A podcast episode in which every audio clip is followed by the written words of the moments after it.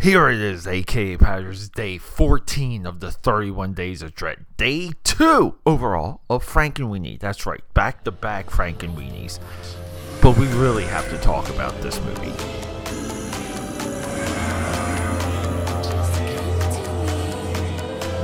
So you walk into a walk into a stop and go animation all over the place. And you're prepared to all agree that Nightmare Before Christmas is the greatest stop and go animation movie of all time. It's imaginative, it's already a classic, it's quoted, it's cited, the merchandise sells to the moon and back. We got Tim Burton, Henry Selick, Henry Selick, excuse me. But yeah, everyone votes and everyone says this is it. Uh, and everything else, uh, well, yeah, let's debate that. Is it Guillermo del Toro's Pinocchio? The list goes on and on. Hey, maybe even the Ra- uh, Rankin and Bass Rudolph. Hey, let's just put those in there. Sequences from Elf. I'm AK Pad, AK Pad 69. I'm known to you, to the listeners, as the film buff. And you're smack eh, eh, right in the middle. We're almost like halfway through the 31 Days of Dread 2023, seven years going. But welcome to it, people, because eh, my mind was blown tonight. And I don't know why, because previously when I watched Frankenweenie, I feel like I watched it, I got through the movie.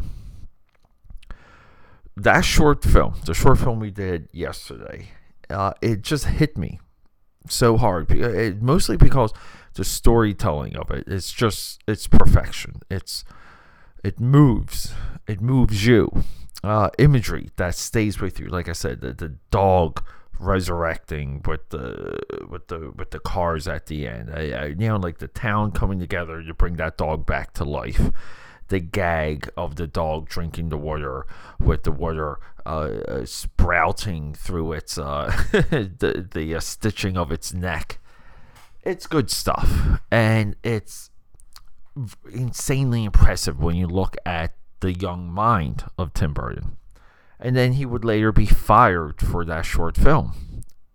So he returns to Disney. Now his return to Disney is one of the most glorious returns in Hollywood history, in all of film history. He gives them Nightmare Before Christmas. But this is the true masterpiece. Frankenweenie. It's just funny I'm even saying it. 2012. $40 million budget. It doubled. 80, 80 milli in the box office music by Danny Elfman, known a writer, voice, and this movie is a spiritual or a uh, companion sequel or just a companion piece to Edward Scissorhands. Uh, you kind of can just imagine same type of family, same type of neighborhood. I believe the the two these two movies should be watched back to back. But then we have a black and white movie. So we know what we're emulating, right? Universal horror. But this movie, the shots and the lighting effects, the lighting effects alone, and knowing it's stop and go animation. Now we know where the plot's going, but the plot does swerve because we have a, a bigger story we have new characters. We have a bigger situation. We have a science fair that Victor Frankenstein needs to win. Perfect, right? And then along the way, uh, Igor, Igor, his his neighbor, leaks to his other scientific friends how to resurrect animals.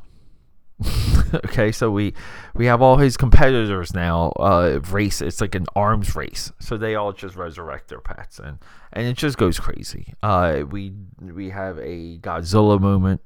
We have a cat that transforms into a bat. We have sea monkeys that uh, become the gremlins of of the town. So the third act just goes right to the uh, right through the glass shatters the glass, and it just becomes a, lot like Mars Attacks. It's just chaotic. But then we go back to the windmill, to the fire, to the dog saving Victor, and the town seeing the dog sacrifice himself and realizing that the dog is good and the dog's not evil. So we get the same ending. But I would put this movie above Nightmare Before Christmas on the sheer velocity of what happens with black and white. Black and white is the filmmaker's sketchbook. It's it's a filmmaker's positioning. It's a filmmaker's dream to make a beautiful looking black and white movie. Every single filmmaker I it, it imagines black and white. I, I would even argue that they dream of making a black and white movie. Uh, this is one of the reasons why we're so deeply connected to Woody Allen. He never abandoned this practice throughout his career. He deserves a ton of credit. But people, I previously saw this movie. I watched it a few years ago, hoping to do it for the 31 Days of Dread. This year, I felt like it was providence that we can do another animal resurrection movie. Let's go. This is our fourth one in a row now. we can go up to six if I just jump into, into the pet cemeteries.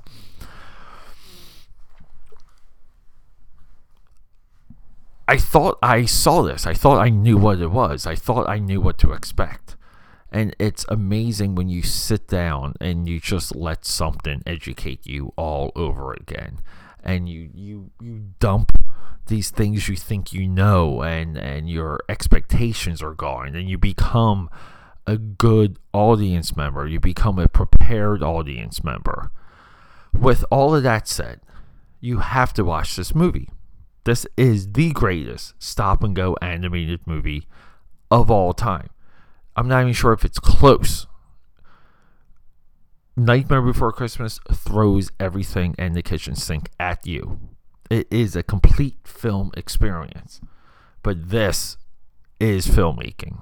It's ridiculous, it's crazy, it's wild, it's small, it's intimate, it's real, it's sad. You feel you literally feel for this kid when uh, you feel the love he has for his dog.